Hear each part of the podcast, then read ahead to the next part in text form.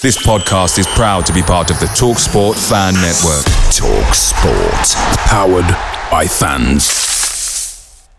The TalkSport Fan Network is proudly supported by McDelivery, bringing you the food you love. McDelivery brings a top-tier lineup of food right to your door. No matter the result, you'll always be winning with McDelivery. So the only thing left to say is, you in? Order now on the McDonald's app, and you can also get rewards points delivered too. So that ordering today means some tasty rewards for tomorrow. Only via the app at participating restaurants. 18 plus rewards registration required. Points only on menu items, delivery fee and terms apply. See mcdonalds.com. The TalkSport Fan Network is proudly teaming up with Free for Mental Health Awareness Week this year. As football fans, we often pride ourselves on knowing everything, from which substitution can turn the game around to the quickest route home to beat the crowds. However, when it comes to discussing feelings with our friends, we might not always feel as confident. That's why we're here to equip you with the right tools so you can reach out to those who can help. If your mates are struggling, let them know that the Samaritans are free to call on 116 123. That's 116 123. They are there to listen without judgment or pressure, 24/7, 365 days of the year. Let's all take a moment to talk more than football.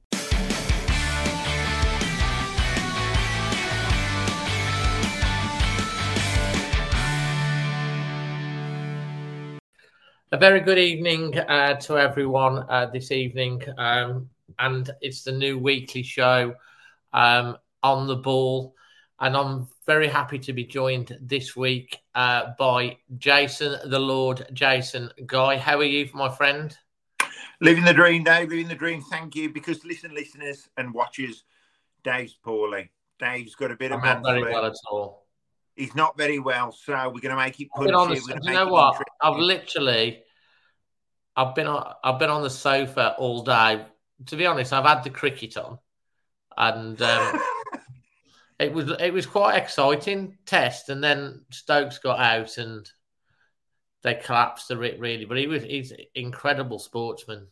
Stokes, like 9 sixes he hit. It was, you know, watching the cricket, and my dad loves the cricket. My granddad used to love the cricket. I've never been to a cricket test match. I used to be all right at cricket at school, but like I've literally lied on the sofa and I've literally got off my deathbed to come and do the show tonight.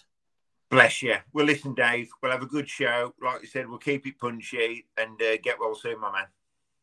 Absolutely. Now, Jason, we're going to be talking tonight, everyone. Obviously, we've got to talk about Conor Coady because he's finally left for good this time. Yeah. We need to talk about the South Korea tour.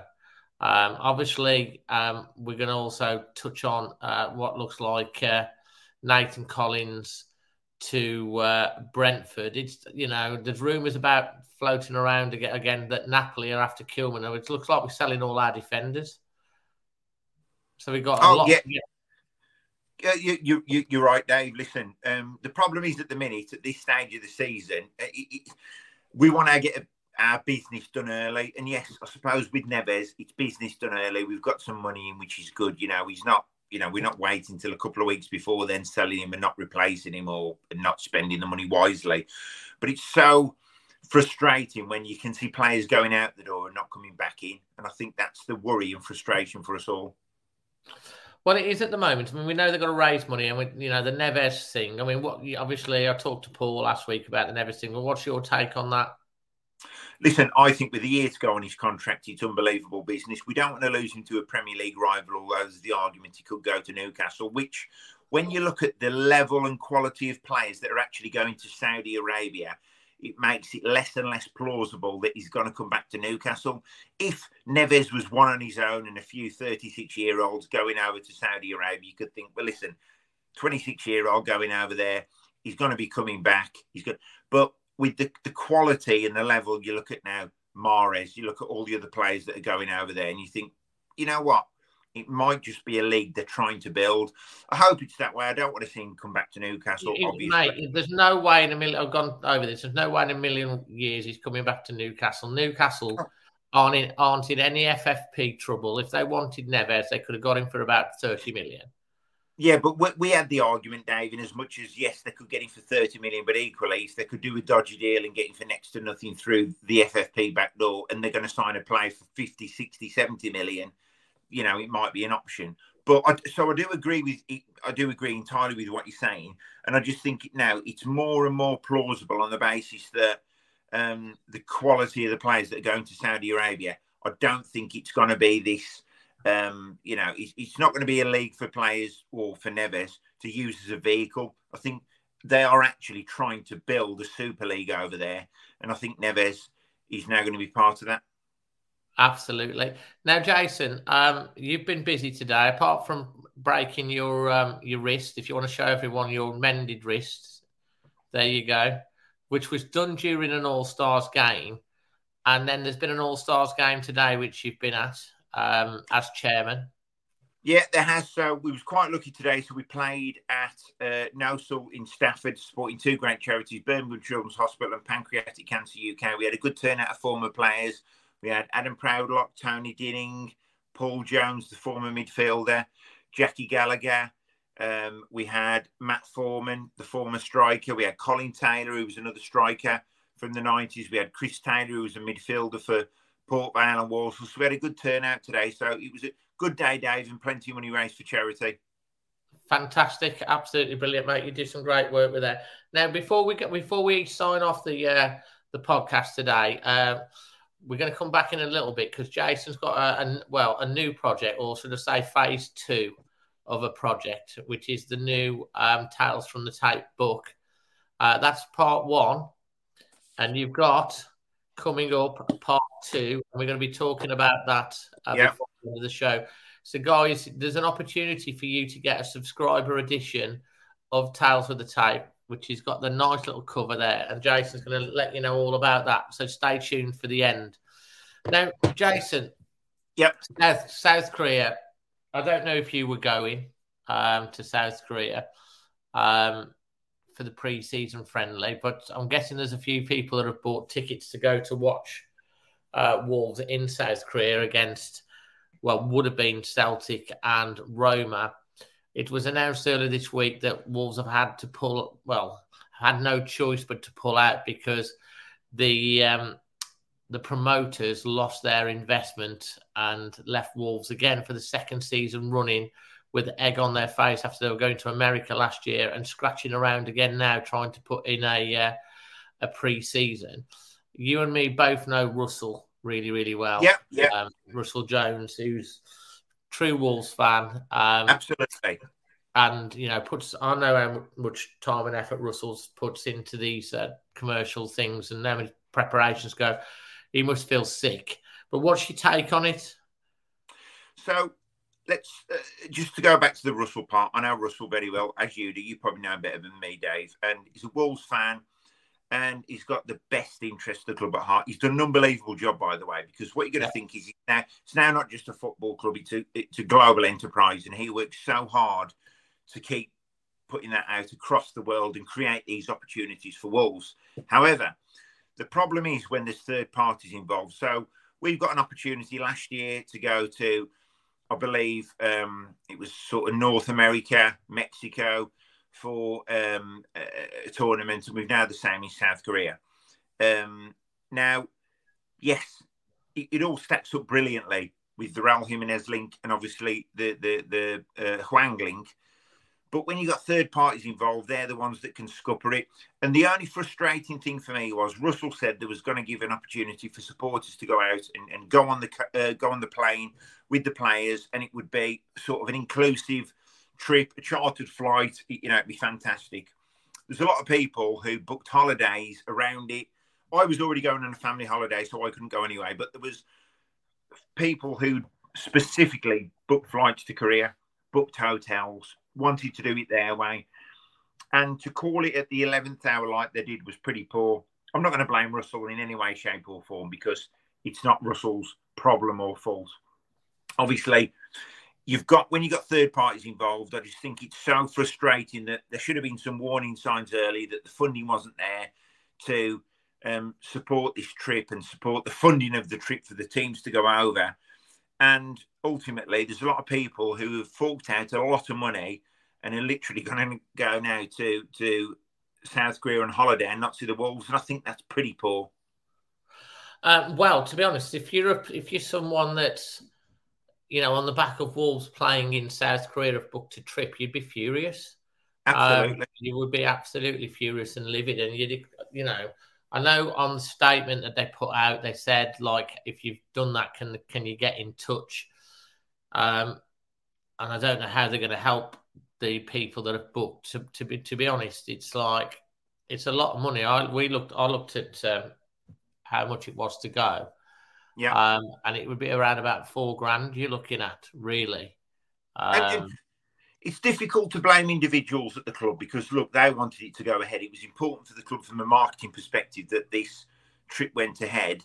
But equally, you know, there's got to be someone to blame. There's got to be someone who's rubber-stamped this and it hasn't worked.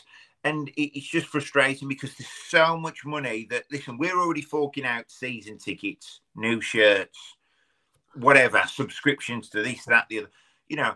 And I just think this is another thing. And it makes it worse after last year, the tour being cancelled. And you think, come on, you know, let's go back to the days of Dublin and Ireland and Switzerland and Austria. They all seem to work, and Sweden.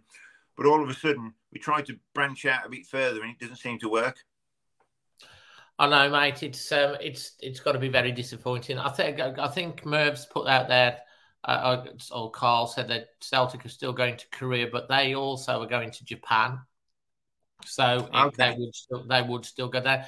Because initially, I thought to myself, well, if Roma and Celtic have lost this tour, they're going to look for people to play. Why can't we play them in Europe or do something like that?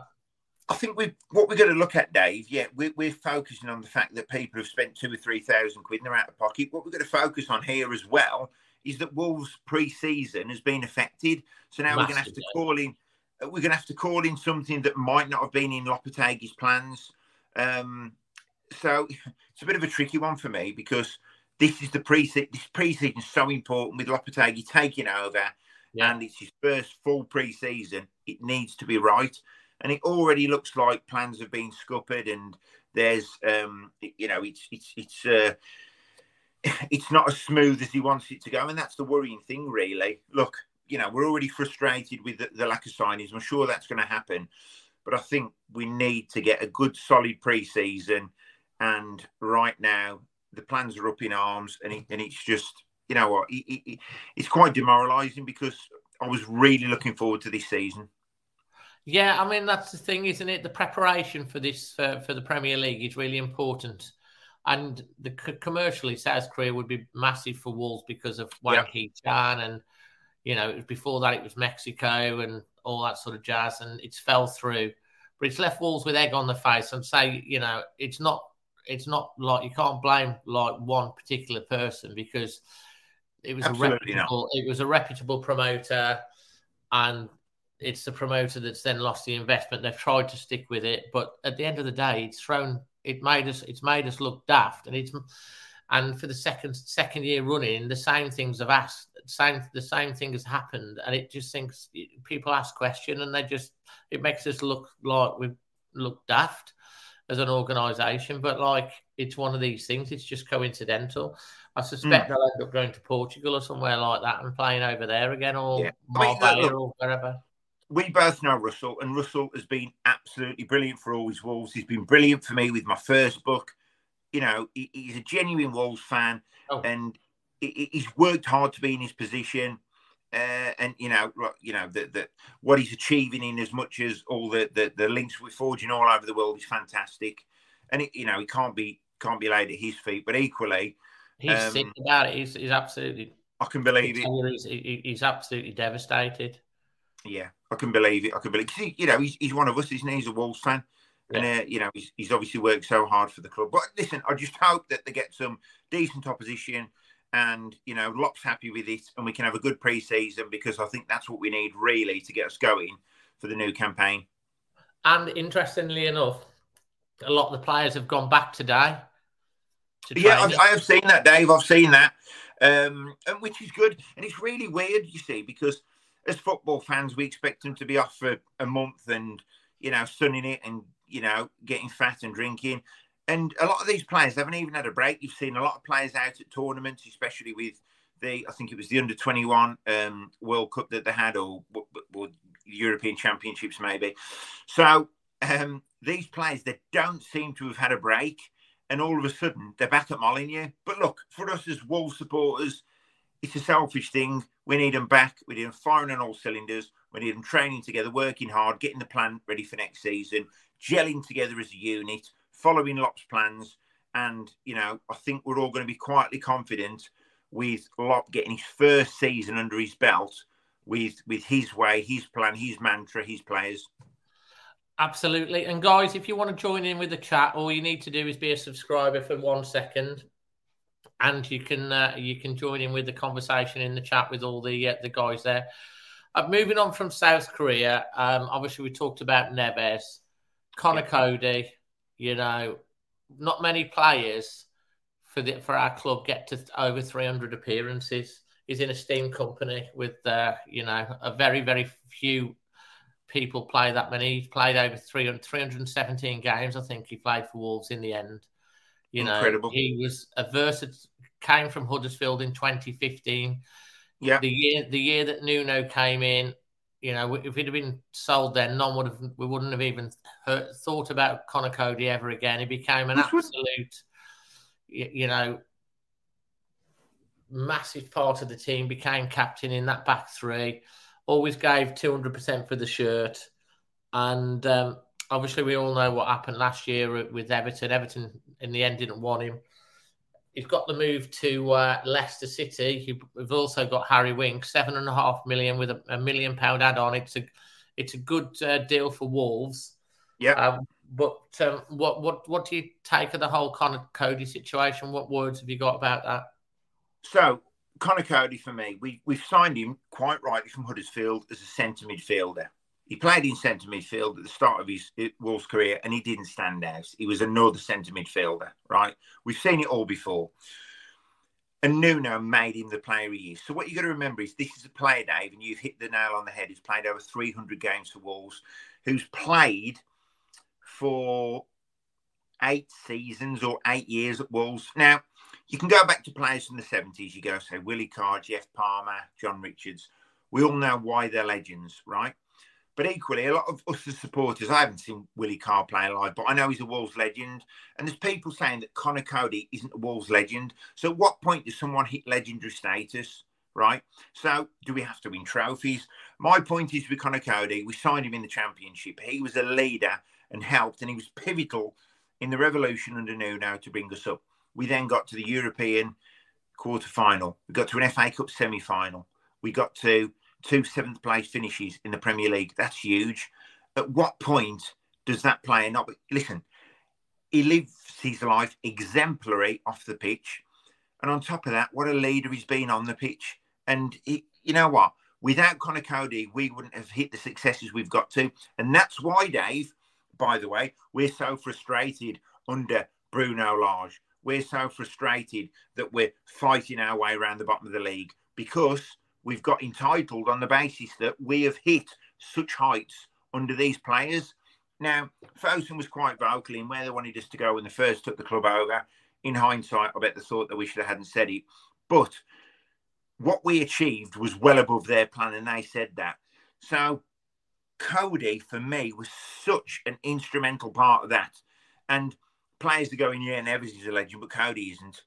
It's very difficult for me to differentiate on the basis that both great players, both massive leaders. I mean, you've got to think, Conor Coady is the first player since Matt Jarvis in, I think it was 2011. And before that, Steve Bull in 1990 was his last cap for England. Conor Coady is the first player to play for England since then. And captain in England. And more than number 5 shirt, the same as Billy Wright. That is absolutely huge. So for me, he's a Wolves legend, because at what point do we give players Wolves legendary status? Because if we've got to win trophies, we've got to win the FA Cup, we're going to win the League Cup, there might not be a legend for another 10, 15, 20 years. and he is, in my opinion. But legends, obviously, it's all subjective, isn't it? I could say to you, Billy Wright's a legend, I've never seen him play. Someone from the 50s would go, he's a legend. And a young kid from today has never even heard of him. So for me, Conor Coady, watching him play for Wolves, watching how he led the club, and he was so disciplined and professional in the way he went about his duties. For me, he's a club legend. Absolutely, and history will write the epitaph on Coady over time anyway. Away days are great, but there's nothing quite like playing at home. The same goes for McDonald's. Maximise your home ground advantage with McDelivery. You in? Order now on the McDonald's app. At participating restaurants, 18 plus, serving times, delivery fee and terms apply. See mcdonalds.com. The TalkSport Fan Network is proudly teaming up with Free for Mental Health Awareness Week this year. As football fans, we often pride ourselves on knowing everything, from which substitution can turn the game around to the quickest route home to beat the crowds. However, when it comes to discussing feelings with our friends, we might not always feel as confident. That's why we're here to equip you with the right tools so you can reach out to those who can help. If your mates are struggling, let them know that the Samaritans are free to call on 116 123. That's 116 123. They are there to listen without judgment or pressure, 24/7, 365 days of the year. Let's all take a moment to talk more than football. Absolutely. Absolutely. Leicester City, what a player they've got for the Championship, though. And a leader. Dave, let's be honest. He went to Everton on loan, which was a good move for the player and a good move for us at the time. He wasn't in Lop's plans. He went to Everton. Obviously, he's from the northwest. He's from that area, Liverpool, Merseyside, and it was a good move for him. Yes, he didn't fit into Sean Dyche's plans, but for Wolves now, it was tipped $4.5 million that he was going to Leicester for. Going to Everton for. We've now almost doubled that. £7.5 million plus add-ons for the deal for Leicester. I think it's good for us. Fantastic for us. Once again, a player with a year left on his contract, and I think it's brilliant for him, and he deserves that. He really does. Next year, he's worth nothing. So I think, he ain't going to be playing in the England team again. I think he's hit the crescendo, and now, let's be honest. But how good would it be for him to play in Leicester, a progressive team, win some football and get promoted? Would he stay in the Leicester team next season? The season after, I should say, it doesn't matter. But for him, I think it's a brilliant opportunity. And for Wolves, good business. I think it is good business. I mean, Wolves, when you look at it, £47 million for Neves. You add the £8.5 million, because I think you probably got a good chance of getting promoted, but we'll call it 8. So that's £55 million. Yeah, that they've bought in already. Someone's put up here, which I'm just going to put on the screen when I can find it again in a second. Where's that gone? Who put up about Kilman? Here we go. Gary says Napoli have made a bid for Kilman for €35 million. Wolves are looking for €40 million. I mean, again, it's been reported, but on top of that, Brentford edging ever closer to signing Nathan Collins for $23 million. So obviously, Collins goes for 23. You add another 70. That's getting on to $80 million. So, but we'll have no defence left, will we? That's the frustrating thing. I'll come on to Kilman in a minute. But the Nathan Collins for me was signing for $20 million. He was from a relegated side. Yes, I know he's supposed to be this ball-playing centre-half, but for me, I haven't seen what we've spent or invested £20 million on. And we've got to think, next season, if Nathan Collins is going to be the kingpin or the linchpin of our defence, is he going to be worth £30 million at the end of it? I doubt it. Now, Lopetegui's seen enough of him to realise that he's not the player that we need in the centre. Well, he wasn't starting him, was he? It was Kilman and Dawson. And hence the reason he signed Craig Dawson, and Craig Dawson has been the difference for us. So if we've got a player who's we've paid £20 million for, we get offered £23 million for, and he's not pulling up trees. For me, personally, I think that's very good business. One of the things about Nathan Collins, which upset me, and I put it on social media earlier, was when he got the sending off against Manchester City, and he a ridiculous tackle on the halfway line on Jack Grealish's chest, whatever. is waiting in the tunnel to say sorry to Jack Grealish. Now, I interview players from the 70s and 80s, Dave. Players who got tackled neck height and haven't spoke to that player since. Players who give blood, sweat and tears for the shirt. Why on earth, once you tackled a player and got sent off, would you just wait for him in the tunnel like a lettuce, like a flannel? And, oh, Jack, I'm sorry. I'm really sorry I tackled you, Jack. It was in the heat of the match. What? Listen, Manchester City aren't even competitors of ours. If you kicked him in the chest, the next villain, let him do it. I don't want to see a player get injured on the pitch, but equally, I want some passion. I don't want someone to get off the pitch and wait there and apologise to Jack Grealish. That's not a player I want in my team. You make some really, really good points. So you're quite happy. Dave, disagree with me there? No, I don't disagree with you. I think that, I mean, at the end of the day, I think everyone's a human being. Jack Grealish, I mean, you love him or you hate him. He's kind of like the new Gaza, isn't he? Jack Grealish. I don't think he would have needed to have waited in the tunnel for him when he comes off and stuff. He could have done it at any other point and said, look, I'm sorry, whatever. But, like, to be waiting in the tunnel, if that's what he did, to then say sorry. Dave, last season, Jose Sarr is in the tunnel saying to Kevin De Bruyne, today. Yeah, I remember that. Yeah, what sort of mentality? That's almost kind of like admitting inferiority before you even start. Dave, we've lost before we get out there. Yeah. And that's what we want. We Wolves... You need to have a nasty streak in the Premier League. Yeah, of course we do. What's the point in creating this massive theatre at Molineux where we've got fireworks going off and the strength of the Wolves in the pack and we're all there going, oh, come on, Wolves, and the supporters getting behind them as the 12th man. And then Nathan Collins is waiting in the tunnel going, oh, sorry, I tackled you, mate. Come on. Let him do that for a relegated team like Burnley. Let him go and do it at Brentford. We don't want these players at Wolves, Dave. Let's be honest. Craig Dawson wouldn't do that. Well, you've seen Craig Dawson, the way he defends, he literally puts his head in where it really does hurt every single time. And that's why, Dave, he's still playing. And that's why, sorry to interrupt, that's why Craig Dawson is still playing at the level he is now. And that's why he was such an effective and strong player for us last season. And yes, I understand that a sect of the Wolves fan base, the younger fan, give him time. And this is the old silver argument. How much time can we give these players? How many times can we sign players for the future? We nearly got relegated last year, Dave. We haven't got this time on our side. And you know what? Lopetegui, if he's an elite manager or isn't an elite manager, was very quickly spotted that Nathan Collins isn't the man he wants at centre-back. And we've got to back that to the hilt. Yeah, absolutely. What's your take on the Max Kilman to Napoli link then? I don't think, personally, Napoli have got 35 to 40 million euros to spend on players. Not that I know they're inside, you know, their finances, but you've got to look at the Italian game. So all the big players are either stopping in the Premier League, that perhaps might be going to France, Spain at a push with some of the big clubs, or Saudi Arabia. There's not many Italian clubs that are linked with big money moves. So when you hear a 35 million euro link for Kilman, I think it's a bit disingenuous for my part. I like Max Kilman. You know, I think he's a good player. I think he's a strong player. I definitely think he's a better player than Nathan Collins. He's a player I'd like to keep at the club for a number of reasons. One, I think we've seen him get better and better and better and progress. I can't see that progression under Nathan Collins. I think that under Craig Dawson, as under Conor Coady, Max Kilman will look a better player. And quite rightly, if we're selling all our centre-halves, i.e. Collins, etc., listen, we're going to be left with no defence. So I think it's important that we do keep Kilman.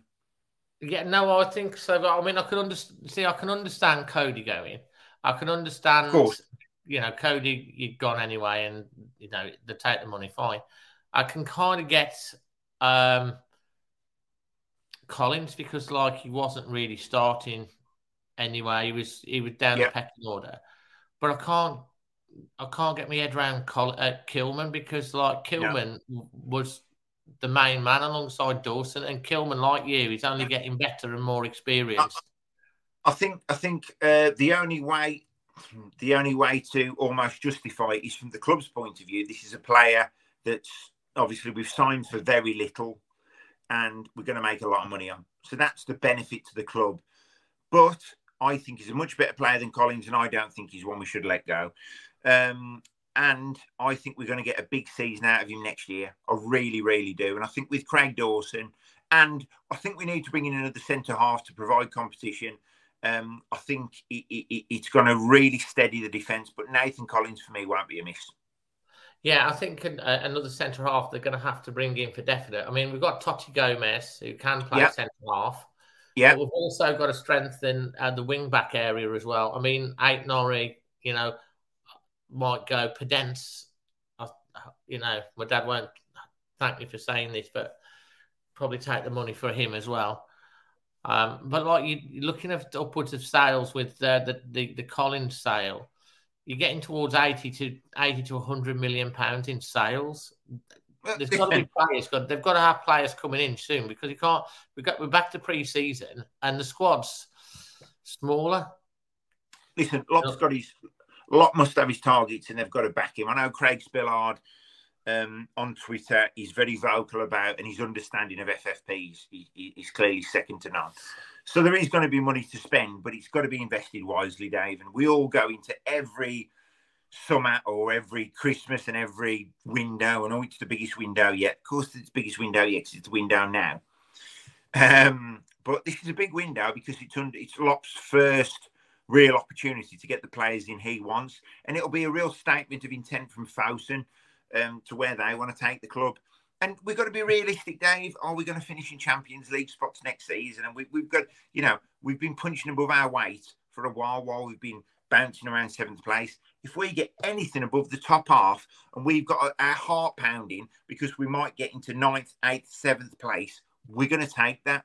You know, we're not going to compete with Man City, Arsenal. These are clubs that are spending up to £100 million north on players. Let's be realistic. We're not going to be in that bracket for a long, long, long, long, long time, if ever. So let's enjoy where we are and let's just hope Fosun back this manager, because I really think that we can get back to the levels that Nuno created. And I think that, once again, we're punching above our weight when we was there and what great times there were. Yeah, obviously, I mean, there's a lot of water to go under the bridge. I mean, we need to know the pre-season schedule. We know they've got a match at Molineux against Rennes before the start of the season, which is good to see that match back because it's been missing for 2 or 3 years, that match at Molineux before the start of the season, the pre-season. And obviously, there'll be some other pre-season friendlies that will be announced. And obviously, Wolves fans will probably go to watch and wherever it is, because that's what Wolves fans do. There's a lot of water to go under the bridge, and I think this week's going to be quite an interesting week with the players back at training. I think Wolves really need to, with all these players going out, they're going to need to very, very soon, hopefully this week, announce some signings because the fans need a little bit of a fill-up. Like we've actually signed someone.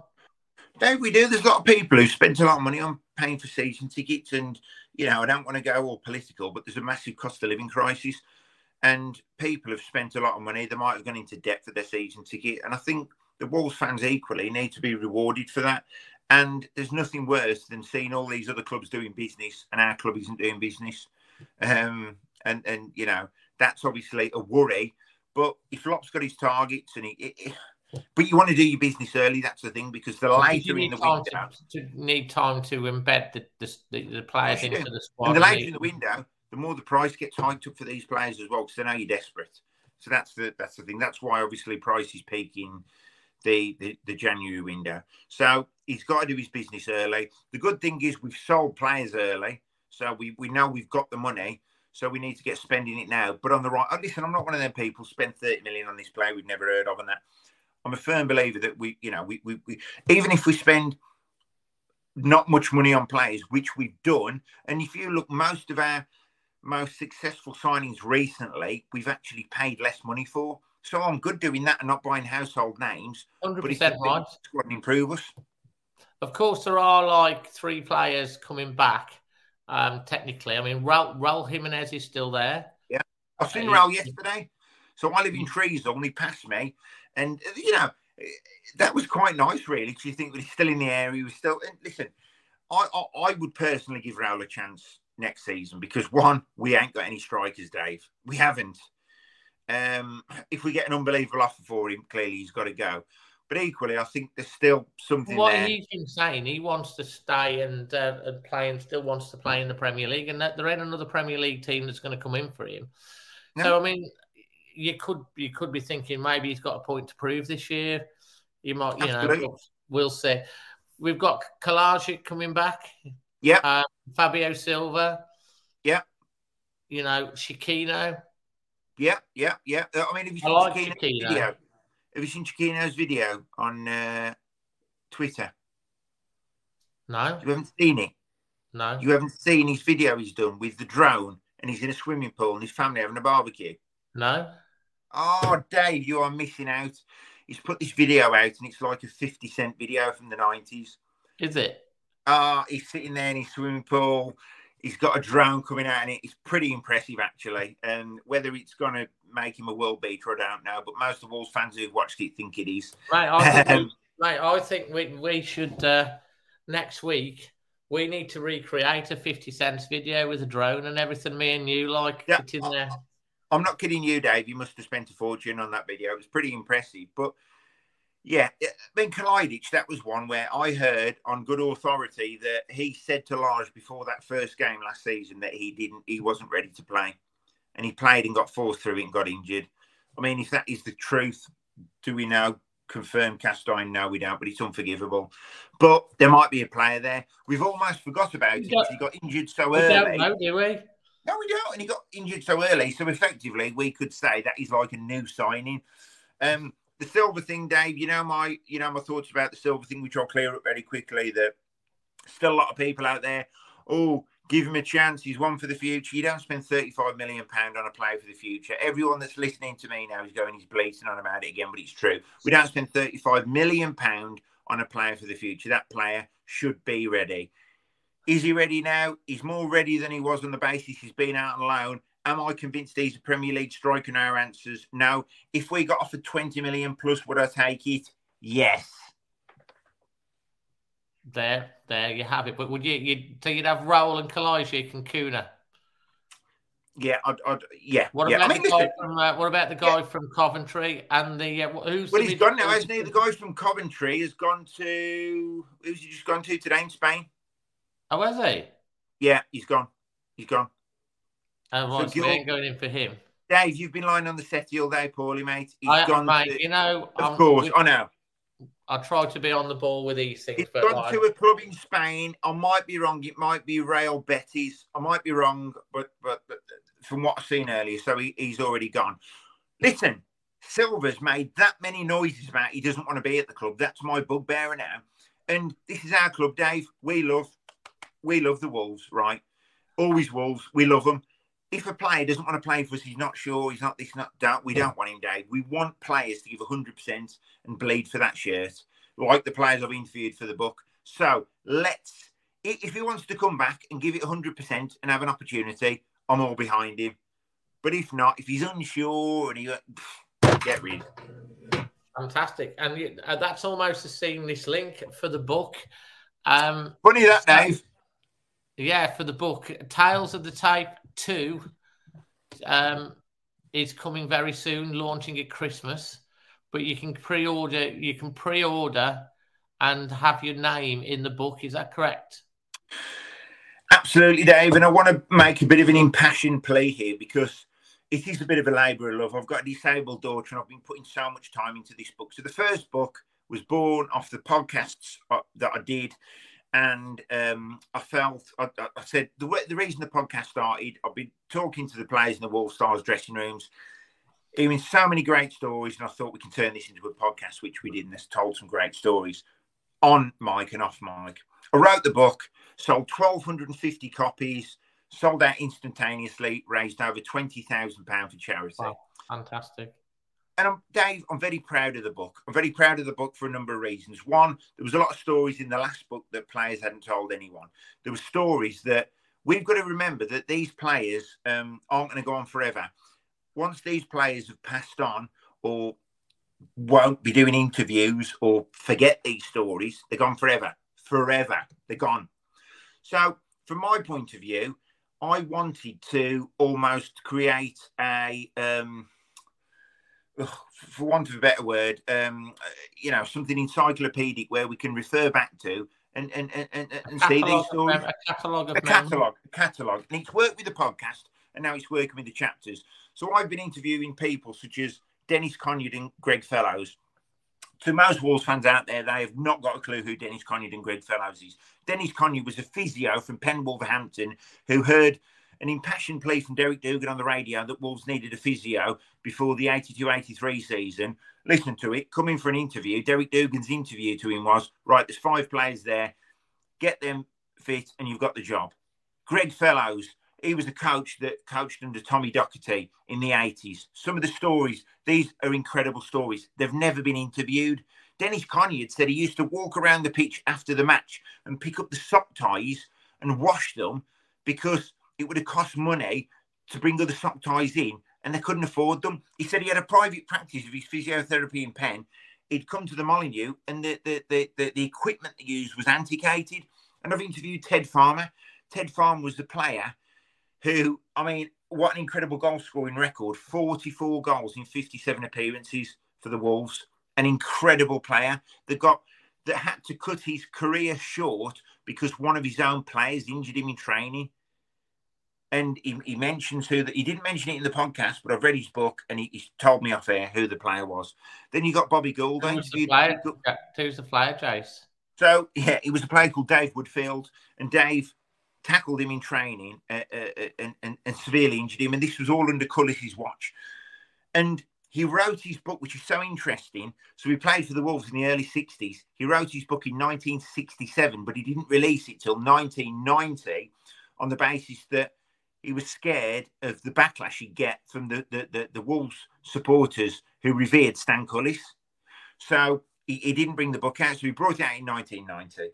Then we've got people such as, obviously, the legends, John Richards, Willie Carr, Jeff Palmer, John DeWolfe and Jamie O'Hara in there. Jamie O'Hara goes really deep on how it mentally affected him. I've interviewed John Pender. John Pender's now got motor neuron disease, so he talks about his illness. So, Dave, it's not just about football. It's not just about the Wolves. It's about life challenges. I've got players in there who've had alcohol problems, addictions, gambling addictions, illness, you know, John Pender.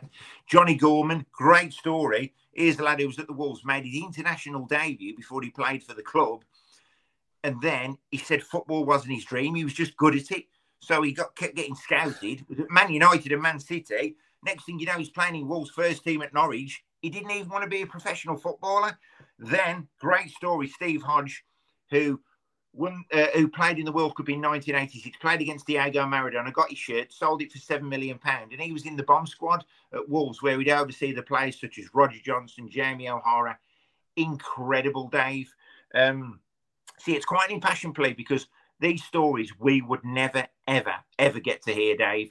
And I write them and listen to the podcast, and then I have to read back what I've wrote, so I can't believe it. And that's what I want to create. I'm not a journalist. I don't want to create a polished field. But what I do want to create is when someone... Have you ever read a book, Dave? And you've read something. You've actually gone. And you've read it again. We've all done it. You what, mate? I missed that. You broke... Sorry. You froze for a second. Oh, sorry. Have you ever read a book, Dave? And you've read something in the book. And then you've looked away... And you've thought, oh, I can't believe what I've just read. And you've gone back and read it. Oh, yeah, of course. Of course you have. And for me, Dave, that is so important. And that is what I want to create. I want these stories. I'm listening to the podcast now. I recorded these with these players 1 or 2 years ago. And I cannot believe some of the stories they've told me. And I'm listening now and I'm writing it myself going, oh, my God, did that happen at our club? Because when we drive past that stadium now and we'll spend 30 million on a player and it means nothing, and we see all that beautiful structure of twisted steel that creates the Billy Wright stand, that club nearly wasn't there, Dave. And there's so many people that have woven their story into the fabric of our club. We cannot lose it. Absolutely. Quick question from Paul. He's definitely going to get your book, Jason. He said, did you talk to Chapman brothers and manager? I've actually interviewed Campbell Chapman. I couldn't interview Sammy because, bless, Sammy died a couple of years ago. I have interviewed Campbell Chapman. I've also interviewed, I haven't interviewed yet, but I've got a interview lined up with Gavin Chapman. And that's once again so interesting. Sammy Chapman, when he took over at the club as manager, he was foraging the local leagues for players, and he picked out players like Vince Bartram and Neil Edwards. And he had to play his sons. You know, he had to, Dave, because he couldn't get players for the club. You know, there was people, working men who'd be working at the milk factory in Wolverhampton, earning more players than the players that played at Wolverhampton Wanderers. And listen, the thing is with Sammy Chapman, what a lovely guy he was. I did meet Sammy. And with Campbell and Cavan, they was the target for the Boo Boys because the manager was playing his sons. But without people like that, we might not have a club. Absolutely. So just tell us about the subscriber edition, because it won't be out till December. Yeah, that's right. So basically, explain what that is. So it's going to come out in time for Christmas, Dave. So what I do, every penny from the profit of the book goes to the three charities, which is Breast Cancer Now, the 1P36 Family Trust and the UCross Neonatal Department. So the subscriber editions, people get the chance to have their name in the back of the book. So when the book comes on sale, end of November, early December, it's £20. But if people pay just an extra £10 now, £30, they get the name in the book. So they will get their name in the back of the new book, which is, will have a gold cover. And so, you know, these books, obviously, they're going to be hopefully around for years, and people are going to keep reading them. And what's lovely, Dave, is John Richards got a copy of the first book, and he's actually in this book, the new book. John Richards got a copy of the first book, and he said, I was going to bed every night and reading a chapter. King John Richards, 194 goals for the Wolves, is going to bed and reading my book. And he said, Jason, I was learning stuff about players who were sitting next to me in the dressing room and I didn't know anything about. And you know what, Dave? That for me, I was like, listen, I have so many. I know I get to meet these ex-players, Dave, but I have so many wow moments. And I think for 30 quid, you're getting an absolute bargain. And not only that, Dave, you supported three great charities important to my heart. Last book raised £10,000, so 1,250 copies in record time. And on top of that, I can't name his name, but and you'd all know who he was. An individual private donor read the book and enjoyed it that much. He asked me for 3 more copies for his children. And he said, how much do you want, Jason? I went, listen, I'm not going to name his name. I said, listen, free of charge, they're yours. And he donated £10,000 of his personal wealth to the charities. That's why it raised £20,000. Now, tell me, Dave, I'm not blowing my own trumpet. If that great man thought it was a good book, he can't be wrong. No, and, you know, basically, you got a few here, £30, I mean, Carl says, like, I'm doing the book for £30. Thank you, guys. You're making so much difference to the charities as well. You know, and I see how far the money goes. And I see the difference it makes. I've just had an order actually come through on my phone. But www.talesfromthetape.co.uk. Just go on there. 30 quid, guys. Listen, it's a round of drinks. But the difference you're going to be making to other people's lives is the most important thing. But I promise you, if you read this book and you do not enjoy it, I will refund you double.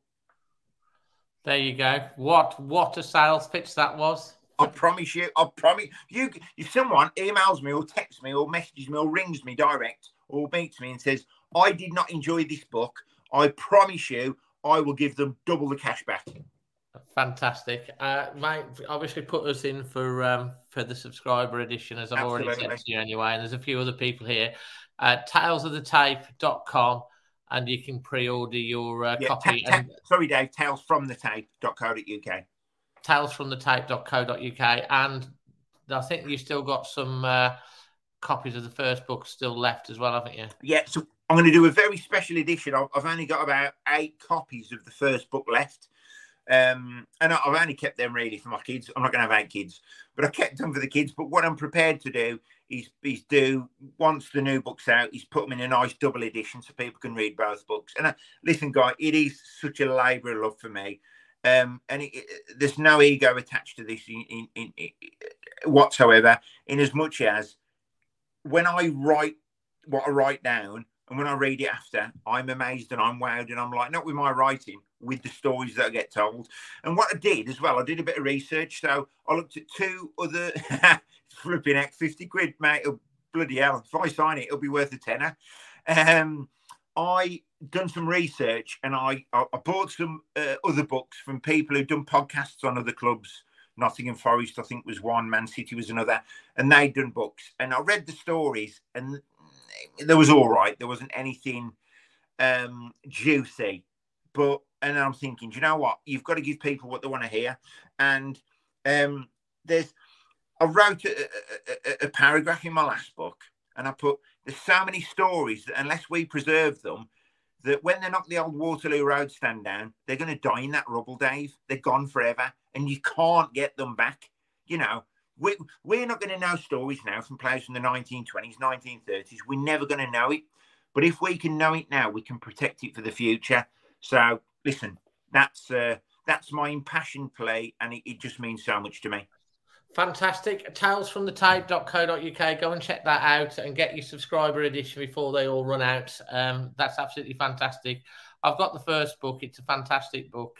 And it'll send you to sleep tonight, Dave. It will. So I know you're not very well. Read that, mate. You'll be sleeping 2 minutes. I'm really not very well. But I know, Dave, you don't look it. And listen, I think we've got to pay particular credit to you because it's not easy doing these podcasts and finding new content. And it's not. And you know what? You keep putting your head above the parapet. A fair play to you, Dave. So I'm not happy that you're not feeling very well, but get well soon, brother. Yeah, everyone gets ill from time to time. It's just been that for me. I'm glad it's not on a weekend though. We got a match and you missed the game or anything. It's just but brilliant talking to you tonight, mate.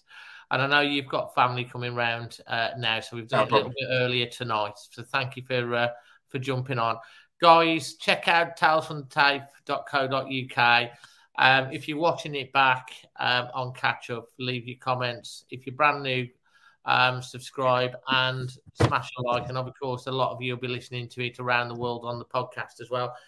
From myself and Jason to all of you guys wherever you are in the world, lots of love and always Wolves. Always Wolves.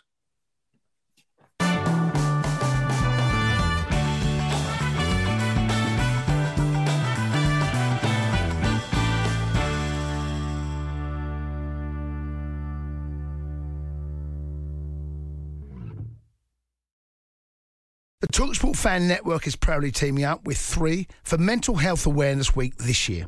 Beyond the pitch, beyond the results, we're here to connect fans, getting them to embrace the highs and lows of supporting your club, because we're not just fans, we're a team. With 2 in 3 football fans having struggled with their mental health, we understand that life off the pitch can present its own challenges. That's why we're committed to ensuring you have the tools to stay connected with your friends and fellow supporters. Take a moment to connect with your mates. A simple text or an open conversation can make a world of difference. And if they don't respond right away, don't hesitate to follow up. Let's all take a moment to talk more than football. It's the 90th minute. All your mates are round. You've got your McNugget share boxes ready to go. Your mates are already booked in for double dipping and you steal the last nugget, snatching all 3 points. Perfect. Order McDelivery now on the McDonald's app. You in? At participating restaurants, 18 plus serving times, delivery fee and terms apply. See mcdonalds.com. This podcast is proud to be part of the TalkSport Fan Network. TalkSport. Powered by fans.